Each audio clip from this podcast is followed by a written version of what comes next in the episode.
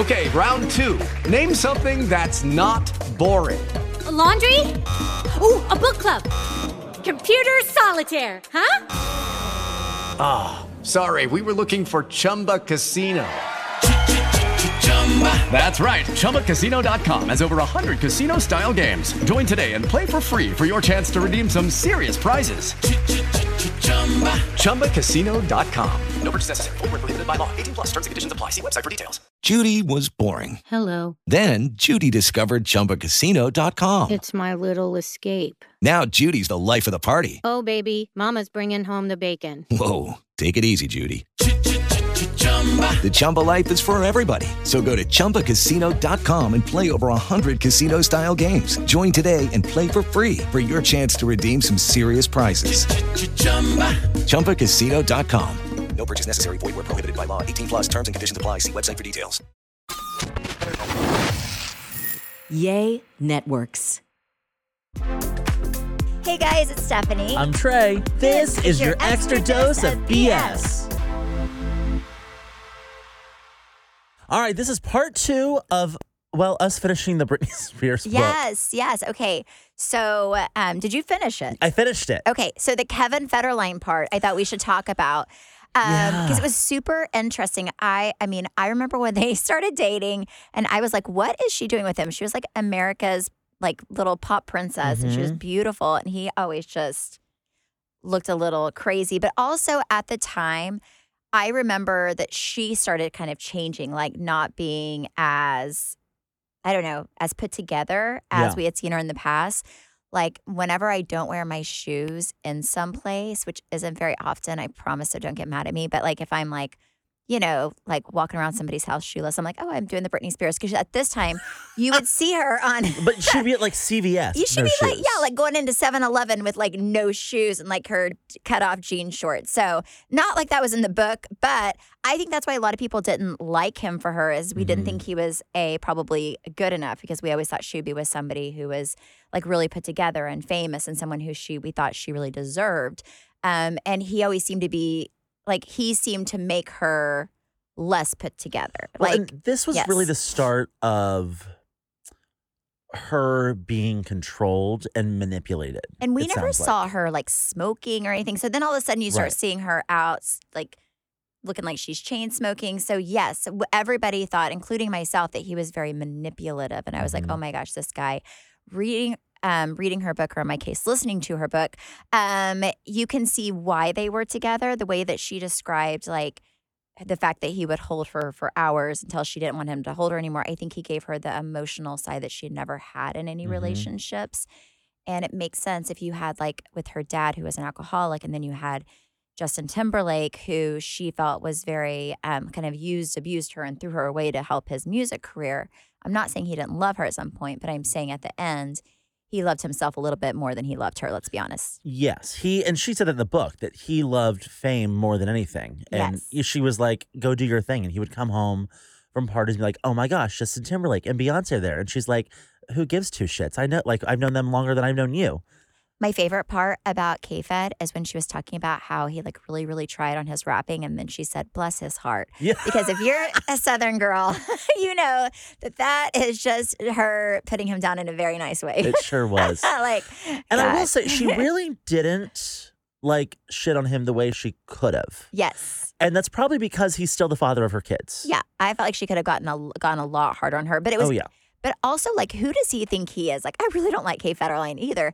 I think he looked better than Justin. I think Justin, people were more upset with him because he made such a big thing to the world and really had this PR campaign. But if you really think about it, so did K-Fed. Yes. Because I'm old enough, unfortunately, to remember whenever they split, I mean, she was kind of, to the public, looking like she was losing it. And I mean, I don't know if he had a PR team or what, but they were very, very strategic in placing him as this wonderful, doting, amazing dad. I watched something the other day because I was like, am I crazy or did that really happen? On like some like huge news story, like a 30-minute episode with him and his like wife and the two boys. And he was just such a, you know, talking about how he just, you know, really worried about Britney and, you know, kind of being like the savior that came in. He just has this really normal lifestyle with his boys. And they were like, I mean, they made him look like this great dad who didn't care about fame and all he wanted to do was just be there for his kids. He fails to mention the hundreds of thousands he gets in child support every month, I'm sure. Yes, yes. But. So it was really interesting to hear her side of the story because as somebody who saw it from public view, the KFED thing, I think, again, she really didn't speak out as much as he did. He was very strategic. KFED and Justin Timberlake were very strategic in making themselves look like they had it all together, and she was a hot mess. They really didn't. I kind of understand that when she explains why she did some of the things she did, it was never, I mean, she made some good points of like, I never killed anybody. I never really did anything bad. I was just doing me. But a lot of what she was doing was trying to regain her independence or some sort of control. But there was a lot, I think with KFED, there was a lot of manipulation on from other people, not necessarily him, like with the whole bathroom thing. Someone told her, hey, you know, he's fine with you having a few extra moments with your son in the bathroom. And then the SWAT team shows up. Yeah. Or someone said, hey, he's going to file and you should do it first because it'll make you look good. Well, then she had to pay all his legal bills. There's a lot of like bait and switch there like where I can see. A lot of manipulation. Yeah. I also thought it was very interesting as she starts talking about the conservatorship that her dad received a higher salary than she ever did. Okay. Well, you know what was really, there was one red flag in this thing. You know how it was cut down? Like I think it was supposed to be a certain number of pages and it was cut down pretty dramatically, this book, which never, usually you want more chapters, not less. No. I thought it was weird that Sam Lutfi was never in this book because if you remember him and who he was kind of why I think people thought, okay, she needs help. She needs a conservatorship in the beginning. She touched on him but really didn't. She did not. Like from what I remember with him, like he was always around her. People would think that he was drugging her.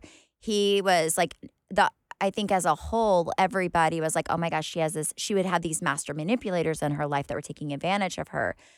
So that I think was part of how her family, if I'm not mistaken, even got the conservatorship as they used him and been like, even this guy, look at this guy. He's doing all this stuff. I'm surprised that he wasn't in there. I know that he had threatened to sue somebody else. And I'm wondering if, I know there were people that, you know, did lawsuits. I'm wondering if he didn't threatened to sue or something. It's weird that he was not in the book because in the public eye, he should have been a big, at least 10 pages of this book. I'm surprised that he was not in there really at all. And I think he was part of the stuff that was taken out. That's just my guessing. I think it's interesting that Britney had the wherewithal when she was 6-8 months into the conservatorship to say, how is it that I'm not able to manage my own affairs, but I can do a world tour and I can do a TV show and I can do XYZ and make you all money, but I can't manage my food?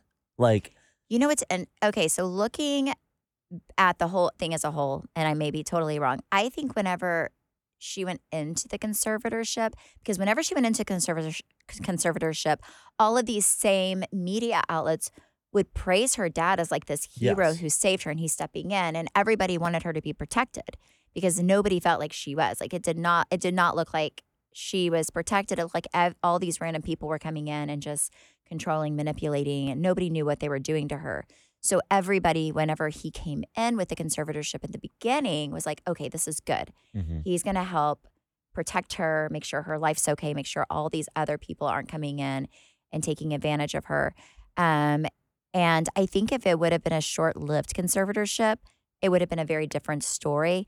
The fact that I think that he got in there and saw that he had the control he wanted, you know, like it's kind of really nice. Took it. I mean, he moved into her house, took over her office, her receipt bowl. I think he enjoyed being her a little too much, and he liked the power, and he had all the power without any of the commitment to dance, sing, do any of that. Like he could have her do that, make a lot of money, and I think he became very power hungry, and he loved the control, and it became a horrible situation. Her kids away from her, And she said something interesting that a friend, after she shaved her head, a friend came to her and said, if someone took my babies, I would do a lot more than shave my head. I would burn the city down until I got them back. With what she's saying about her kids as a mom, I would have lost my mind. And doing that in a public way, like if I could not see my children and Travis had my kids at the house and they were so, even now, they're like 12 and 14. I'd be calling them on the cell phones now. But if they were babies. Mama's outside. Run. I'm like, get your bicycle and meet me at Target. Let's hang out. But she really didn't have that because she was always followed and all the eyes were on her. I would do the same thing. I would drive to Travis's house and be like, can I please see my kids? Mm-hmm. I would be begging and crying and pleading. And I think any mom listening would do the same. So in that case, I really, really feel for her. And people can make you feel like you're going crazy. Yeah. I mean, look at all of these people. There's this Netflix movie out, and it was, oh, my God, the one where that created the term gaslighting. You know what I'm talking about? Yeah, I can't think of the name of it. I cannot think of it. It's like the Dirty John series, but number 2, Betty Broderick. Yep. And if you watch that show, you're like, I totally see how she lost her mind. She was driven insane. And I do think putting myself in Britney Spears' shoes, if all of that had happened from her dad to Justin Timberlake to Kevin Federline, then losing my children, then being hauled off to jail, having paparazzi after me, I would probably lose my mind. Mm-hmm. I would be insane. Sure. I probably would have not made it to as far as she did without like being in a hospital. Mm-hmm. Like I would be absolutely beside myself. So I think the big takeaways from this book are I think she is still very angry and she will never not be angry with her family. Yeah. Because she feels like she tried being such a protector that she was even when she was little. She gave them so much and they just always took it for granted. So she will never not hate them, but she will always love her boys. And I don't think she will stop trying to have a relationship with her boys. And I think the anger stems as a mom. I think I could get over like ex-boyfriends and even my parents if they were not great parents to me. But I could never get over losing time with my children in the most critical times of their life because there's a bond that forms, I think, whenever you're raising them, especially when they're younger. And if you've lost that time and the ability to create that bond with them, that's something that I don't think people ever get over. I would not. I would be so angry and so hurt over that piece of it.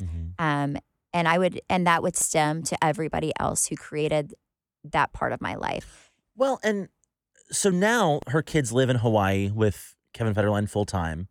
And I think she's kind of now in this weird, like, you need to respect me, but I also miss you and love you and need you kind of thing.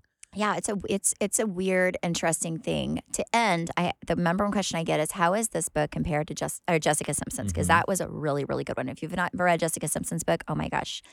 It is, I think, on par with it. It is the same. I think with Jessica Simpson's book, I was in tears with her. This is the same exact thing. It's heartfelt, interesting things that you did not think she'd put in, she puts in there.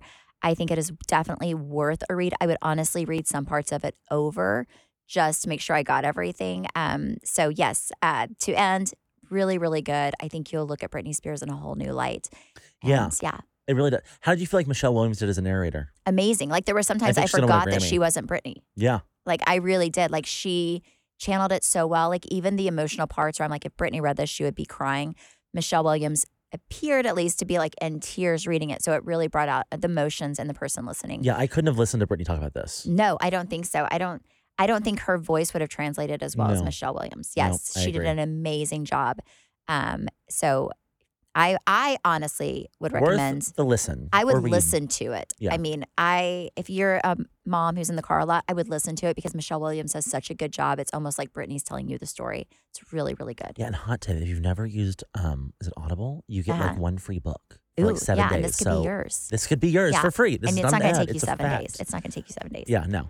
Okay, awesome. Thank you guys so much for listening and supporting. You can follow me at Steph Holman on Instagram, Facebook, TikTok. You can follow me at Trey _Stewart. You can follow Britney Spears at Britney Spears. Bye. Bye.